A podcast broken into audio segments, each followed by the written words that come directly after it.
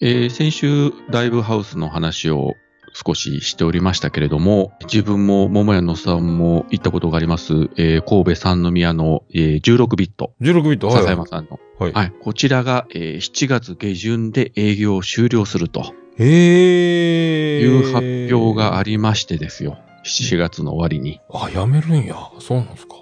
ちょっとねあー衝撃を受けまして衝撃ですね。えらいこっちゃ。えらいこっちゃですよス。タッフの都合とかもあるかもしれない。一人じゃできないでしょうからね。うん。うんもう本当に驚くほど狭いスペースにね、あのー折りたたみ椅子を並べたような感じで。だから、あの、ステージと客席の位置が本当に近いんで、もうもろにあの目の前で 本当に演奏されて、音がガーンとくるような。そうですね。はあ、ではちょっと驚きの、衝撃の5月ですね、これ。はい。ああ、では、また来週お願いします。また来週です。